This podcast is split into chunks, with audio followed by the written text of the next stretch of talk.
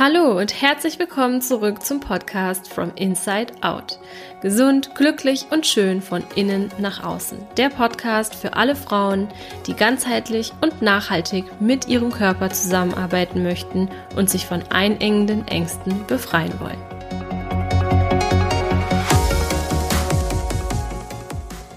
Wunderschön, dass du wieder da bist. Ich freue mich riesig, heute wieder in dieses Mikro quatschen zu dürfen, an diesem grauen Mittwochnachmittag.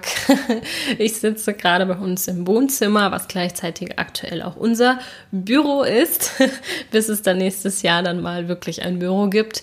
Ja, und hier in diesem Chaos zwischen Rezepten vorbereiten für mein neues Rezeptbuch und Content vorbereiten für Podcast und Instagram habe ich heute ein ganz spannendes Thema für dich für diese Podcast-Folge, denn es geht darum, weshalb wir Essen neu lernen dürfen und wie unsere Esskultur und unsere Einstellung zur Ernährung eigentlich zustande kommt.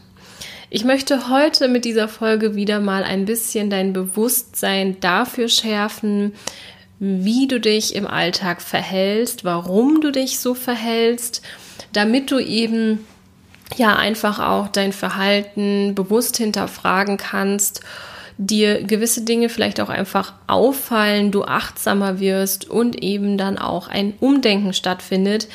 Denn mir persönlich hilft es immer wirklich, hinter die Dinge zu steigen, mir bewusst zu machen, was eigentlich dazu führt, dass ich mich so verhalte oder dass es auch diese Herausforderungen in unserem Alltag, in unserer Kultur gibt. Ja, mir hilft es dabei, wirklich Veränderungen in Gang zu setzen und das möchte ich dir natürlich mitgeben, auch wieder hier in dieser Folge. Und deswegen möchte ich mich zum erst einfach mal mit dir darüber unterhalten, wie unsere Esskultur eigentlich zustande kommt und weshalb wir heute an dem Punkt stehen, dass wir Essen und Ernährung neu lernen müssen. Vielleicht hast du dich auch schon mal gefragt, weshalb ist es eigentlich so schwer, sich gesund zu ernähren? Wir haben eigentlich ganz, ganz viele Fragezeichen im Kopf und für die allermeisten ist wirklich auch das Thema Ernährung ein sehr kontroverses Thema, was sehr schwierig ist umzusetzen weil es da natürlich auch einfach kein Perfekt gibt. Das sei natürlich auch an der Stelle einfach mal gesagt. Aber warum ist es so schwer, die richtige Ernährungsweise für, für uns zu finden? Warum haben wir immer mehr Übergewicht? Warum haben wir immer mehr Volkskrankheiten wie Diabetes, Autoimmunerkrankungen, Leaky Gut, also durchlässigen Darm, chronische Darmentzündung? Und man weiß heute mittlerweile, dass 80 Prozent der Erkrankungen, an der wir in der westlichen Welt leiden, ernährungsbedingt sind. Und das ist doch mal wirklich eine hammermäßig krasse Zahl. Und deswegen ist es so wichtig, dass du jetzt auch hier zuhörst und dass wir uns damit befassen, was eben diese Erkrankung auslöst. Denn hier können wir in die Eigenverantwortung kommen. Hier können wir etwas tun. Wir sind nicht mehr Opfer ähm, dieses ganzen Systems oder der Welt oder der Natur oder unserer Gene. Nein, wir haben es wirklich in der Hand, unser Bestes zu tun, um wirklich ein langes, glückliches, gesundes Leben zu führen. Und natürlich wird das nicht ausschließen, dass wir vielleicht die ein oder andere Erkrankung bekommen. Es wird nicht ausschließen, dass wir alt werden, dass wir irgendwann faltig werden, dass wir, ja, dass irgendwann auch unser Leben zu Ende geht. Nein, natürlich ist da nicht die Ernährung das Allheilmittel. Aber wir können dafür sorgen, dass wir länger angenehme Jahre haben, dass wir nicht die letzten Jahrzehnte unseres Lebens einfach, ja, uns Medikamente geben müssen oder selbst Spritzen geben müssen. Wir können einiges dafür tun, dass es nicht so weit kommt, indem wir uns zum einen erstmal bewusst werden, wie groß dann die Rolle der Ernährung und unseres Verhaltens im Alltag ist, zum anderen aber auch, woher unser Verhalten eigentlich kommt. Und die Entwicklung, die unsere Esskultur in den letzten 100 Jahren gemacht hat, ist einfach rasant. Und das dürfen wir uns auch vor Augen führen, dass meine Großeltern noch, die sind jetzt um die 80, die sind nach dem Krieg oder während dem Krieg noch fast verhungert. Bei denen gab es nicht die Wahl. Die haben gegessen, was sie bekommen haben. Und das, was sie bekommen haben, waren natürliche Lebensmittel. Da gab es keine industrielle Herstellung. Und im Tante-Emma-Laden gab es vielleicht um die 100 verschiedene Lebensmittel. Und innerhalb der letzten nicht mal 100 Jahre, 50 Jahre, hat sich da so viel und so rasant alles entwickelt, dass wir heute, wenn wir in den Supermarkt gehen, tausend verschiedene, über tausende verschiedene Lebensmittel haben und hier eine Auswahl treffen müssen, die oft überfordern kann. Denn mit der Menge der Auswahlmöglichkeiten kommt auch ganz oft die Überforderung und die Frage, was ist denn eigentlich das Richtige für mich? Und deswegen ist es so schwer für die meisten Menschen und das macht es uns einfach auch so schwer. Denn so langsam beginnen wir auch zu verstehen, dass nicht alles, was wir im Supermarkt zu, zu kaufen bekommen, auch wirklich unbedenklich für uns ist. Wir glauben zwar, dass die Regierung uns durch bestimmte Regelungen schützt, leider ist dem aber nicht so. Und das sollten wir uns einfach ganz, ganz klar machen, denn so schnell, wie sich das alles entwickelt hat, so langsam entwickelt sich trotzdem der Mensch in seiner Evolution.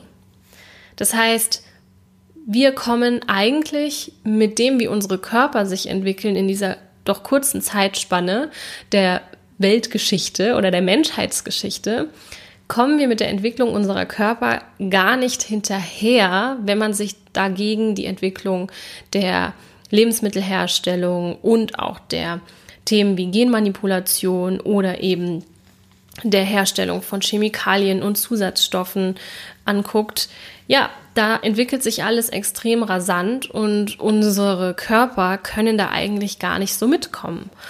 Und ein gutes Beispiel dafür ist zum Beispiel unsere Bauchspeicheldrüse. Von der hast du vielleicht auch schon mal gehört.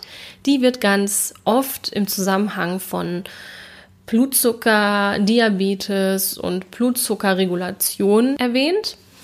Ja, die Bauchspeicheldrüse produziert das Hormon Insulin, was den Zucker aus dem Blut in die Zellen bringt. Und interessanterweise produziert nur 5% der Bauchspeicheldrüse tatsächlich Insulin. Und die restlichen 95% werden benötigt für andere Verdauungsenzyme. Das zeigt aber auch, wie unwichtig Kohlenhydrate eigentlich in unserer Menschheitsgeschichte waren. Denn wir haben einfach nicht so viele Kohlenhydrate gegessen wie heute und diese 5% der Bauchspeicheldrüse ist einfach überfordert mit dieser Menge an Kohlenhydraten, die uns heute zur Verfügung gestellt werden. Was nicht bedeuten soll, dass Kohlenhydrate schlecht sind. Versteh das nicht falsch. Du kennst meine Meinung bestimmt mittlerweile auch dazu, wenn du dir schon ein paar Sachen von mir angehört hast, hier äh, im Podcast oder auch auf Instagram. Wir brauchen Kohlenhydrate, aber es ist natürlich so, dass wir mit den Mengen an Haushaltszucker, mit den Mengen an raffinierten Lebensmitteln und industriell hergestellten Lebensmitteln, wie zum Beispiel Gebäck, einfach gar nicht klarkommen. Und das bedeutet, dass auch wenn sich die Menschheit mit all ihren Methoden anzubauen und industriell herzustellen sehr schnell entwickelt, so kommen unsere Körper einfach nicht hinterher. Und wir stehen hier heute vor einem Problem, was wir einfach vor 50 Jahren, 60, 70, 80 Jahren als Menschen noch gar nicht kannten. Das bedeutet auch, dass unsere Großeltern und auch unsere Eltern nie gelernt haben, mit den Mengen an Lebensmitteln und auch mit den industriell hergestellten Lebensmitteln umzugehen. Das heißt, es ist etwas ganz Neues in der Menschheitsgeschichte. Und wir, unsere Generation, hat jetzt die große Aufgabe zu lernen, mit all diesem Überfluss umzugehen und auch das Gelernte dann an die nächste Generation weiterzugeben. Denn wenn wir heute nicht lernen, einen gesunden Umgang mit Lebensmitteln zu lernen, wenn wir heute nicht lernen, unseren Körper zu verstehen und zu verstehen, wie gesunde Ernährung funktioniert, dann geben wir das an die kommenden Generationen weiter. Und von Generation zu Generation wird Übergewicht, werden Erkrankungen wie Diabetes eine immer größere Rolle spielen. Deswegen finde ich es so toll, dass du hier auch dabei bist, dir das immer alles anhörst und versuchst wirklich dich da zu bilden und über den Tellerrand hinauszuschauen, denn du hast ganz bestimmt schon gespürt, dass das, was wir über unseren Körper, über Ernährung lernen als Kinder in der Schule oder auch von unseren Eltern, nicht unbedingt das ist, was gesund für uns ist und was uns im Leben weiterbringt. Es wäre super schön, wenn wir einfach auf unseren Körper hören könnten, wenn wir einfach auf unsere Intuition vertrauen könnten und auf die Signale, die uns unser Körper sendet. Wann wir Hunger haben, wann wir Durst haben, wann wir satt sind, welche Nährstoffe wir brauchen. Das wäre ein Traum. Aber leider ist es nicht so. Wieso ist es nicht so? Weil wir heute leider nicht mehr nur natürliche Lebensmittel konsumieren mit natürlichen Inhaltsstoffen, die es so auch, sage ich mal, in der Natur geben würde, sondern wir essen ganz oft Lebensmittelkombinationen, die eigentlich sehr unnatürlich sind. Wir essen Lebensmittel, in denen Zusatzstoffe, Geschmacksverstärker, Zucker, Mehl verarbeitet sind und unseren Geschmack, unseren Sinn für Sättigung, unsere Hungersignale einfach verfälschen. Und das ist auch das große Rätsel, vor dem wir stehen. Warum können wir nicht auf unsere Intuition vertrauen? Weil wir es nie gelernt haben. Wir haben nie gelernt, mit diesen Lebensmitteln umzugehen. Und wir können eine Intuition entwickeln. Ich sehe das immer im Umgang auch mit meinen Kundinnen, in der Arbeit mit meinen Kundinnen. Wir können eine Intuition entwickeln, wenn wir gelernt haben, was diese Lebensmittel mit uns machen und was echter Hunger ist und was ist nur Hunger, der angeregt wurde durch bestimmte Lebensmittel. Und auch hier sei dir nochmal gesagt, ganz klar, die Lebensmittelindustrie hat kein Interesse daran, dass wir nur das essen, was wir brauchen. Die Lebensmittelindustrie hat vor allem Interesse daran, dass wir so viel essen wie möglich, denn das steigert natürlich auch die Umsätze. Und Deswegen wird dafür gesorgt, dass mit allen möglichen Mitteln unser Appetit angeregt wird, unsere Lust auf Essen angeregt wird. Das fängt damit an, dass du in den Supermarkt gehst und dort mit Düften gearbeitet wird. Wir riechen also oft auch teilweise unterbewusst so subtil, dass wir den Geruch gar nicht wahrnehmen, aber wir werden mit Düften dazu animiert, mehr zu kaufen oder bestimmte Lebensmittel zu kaufen. Da findet also eine Manipulation statt, die meiner Meinung nach schon verboten sein müsste. Wird aber nicht. Aus welchen Gründen sei jetzt mal dahingestellt. Dann geht es natürlich weiter damit, dass man sich heute bewusst ist, dass der Mensch sehr gut auf Lebensmittelkombinationen reagiert, die ihm lange Überleben versprechen. Bedeutet Lebensmittelkombinationen, die wirklich energiereich sind, das haben wir in unserer DNA programmiert. Das sitzt in unserem Stammhirn. Unser Körper weiß also, wenn ich ein Lebensmittel esse, was viel Fett hat und was am besten auch noch Kohlenhydrate in Kombination mit Fett hat und am besten zur Hälfte aus Fett und Kohlenhydraten besteht, dann sind meine Überlebenschancen für die nächsten Tage gesichert. Das ist einprogrammiert, das ist eingespeichert, das sagt uns unser Instinkt und da können wir nichts gegen tun. Und diese Reaktion macht man sich zunutze. Also es werden tatsächlich Lebensmittel hergestellt, die diese Kombinationen an Nährstoffen aufweisen, um uns zu triggern. Noch dazu werden sie dann mit künstlichen Geschmacksverstärkern versehen, wie zum Beispiel Glutamat.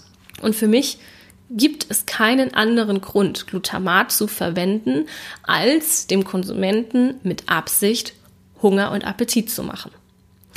Und das sind Dinge, da solltest du dahinter steigen, das solltest du verstehen, dass du dir selbst vielleicht in der einen oder anderen Situation nicht mehr vertrauen kannst, dass du deinen Signalen, deinen Körpersignalen nicht mehr vertrauen kannst, weil du vielleicht an der einen oder anderen Stelle Lebensmittel konsumiert hast, die extra dafür gemacht wurden, dir vermehrt Hunger zu machen, dein Sättigungsgefühl nach unten zu regulieren und dich dazu zu verführen, mehr zu essen, als du eigentlich brauchst.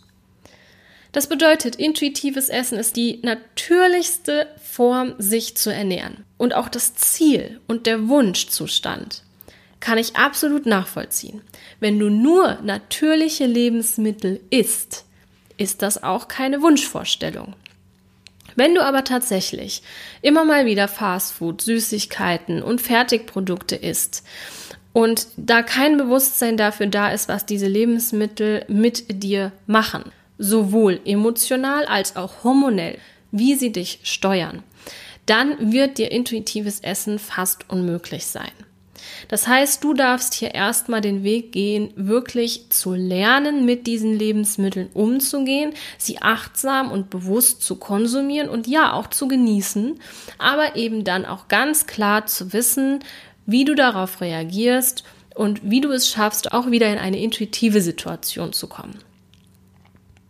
Es war mir also jetzt ein Anliegen, wirklich in dieser Folge mal darüber zu sprechen, wie eigentlich unsere Esskultur zustande kommt und vor allen Dingen, wie unser Verhalten heute zustande kommt. Wir versuchen nämlich immer, uns damit herauszureden, dass unser Körper das ja irgendwie schon alles von alleine regeln muss. Und auch wenn man mit älteren Menschen redet, ist das ganz oft so, dass sie sagen, wir hatten diese ganzen Probleme alle nicht. Und dieser Firlefanz mit Glutenintoleranz und mit Laktoseintoleranz und mit Fructoseintoleranz und mit Lebensmittelallergien. Das gab's früher nicht. Ja, wenn ich da so mit meinen Großeltern drüber rede, das, das sind dann eben die die Antworten oder die Gespräche, die man da führt. Und es war tatsächlich auch so. Da gab es keine Familienfeiern, wo man vorher erstmal eine Checkliste schreiben musste, wer was nicht verträgt. Und da dürfen wir uns eben die Frage stellen, warum ist das so? Die Menschen bilden sich das nicht ein, dass sie die Dinge nicht vertragen. Sie bilden sich die Lebensmittel, Allergien und Unverträglichkeiten nicht ein. Es gibt etwas, was das auslöst. Und die Ursache ist ganz klar darin zu suchen, dass wir heute andere Lebensmittel in anderen Mengen zur Verfügung haben, wie noch zwei Generationen vor uns. Deswegen möchte ich dir hier zum Schluss einfach nochmal mit auf den Weg geben, wie wichtig es ist, dass du dich damit befasst, wie wichtig es ist, dass du das jetzt lernst.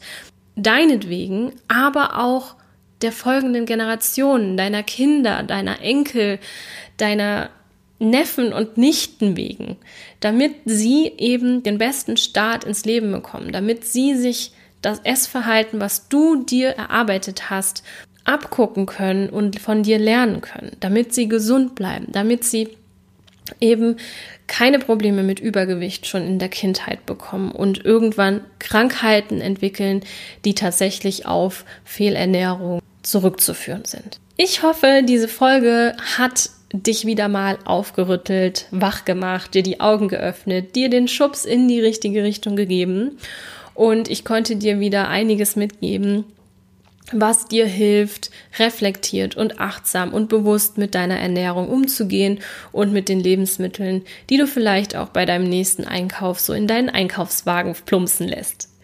Jetzt bedanke ich mich. Bis zum nächsten Mal. Deine Tascha. Vielen Dank, dass du wieder dabei warst. Ich hoffe, du hast ganz viel für dich mitnehmen können. Du und ich, wir machen das hier gemeinsam. Deshalb lass mir doch gerne eine ehrliche Bewertung da und wenn du es noch nicht getan hast, dann abonniere diesen Podcast. Außerdem kannst du heute noch etwas Gutes tun. Jeder von uns kennt eine Person, die mit ihrem Essverhalten oder ihrem Körper Schwierigkeiten hat. Teile diesen Podcast mit ihr, um ihr zu helfen. Ich freue mich außerdem über dein Feedback zu dieser Folge auf Instagram. Bis zum nächsten Mal, deine Tascha.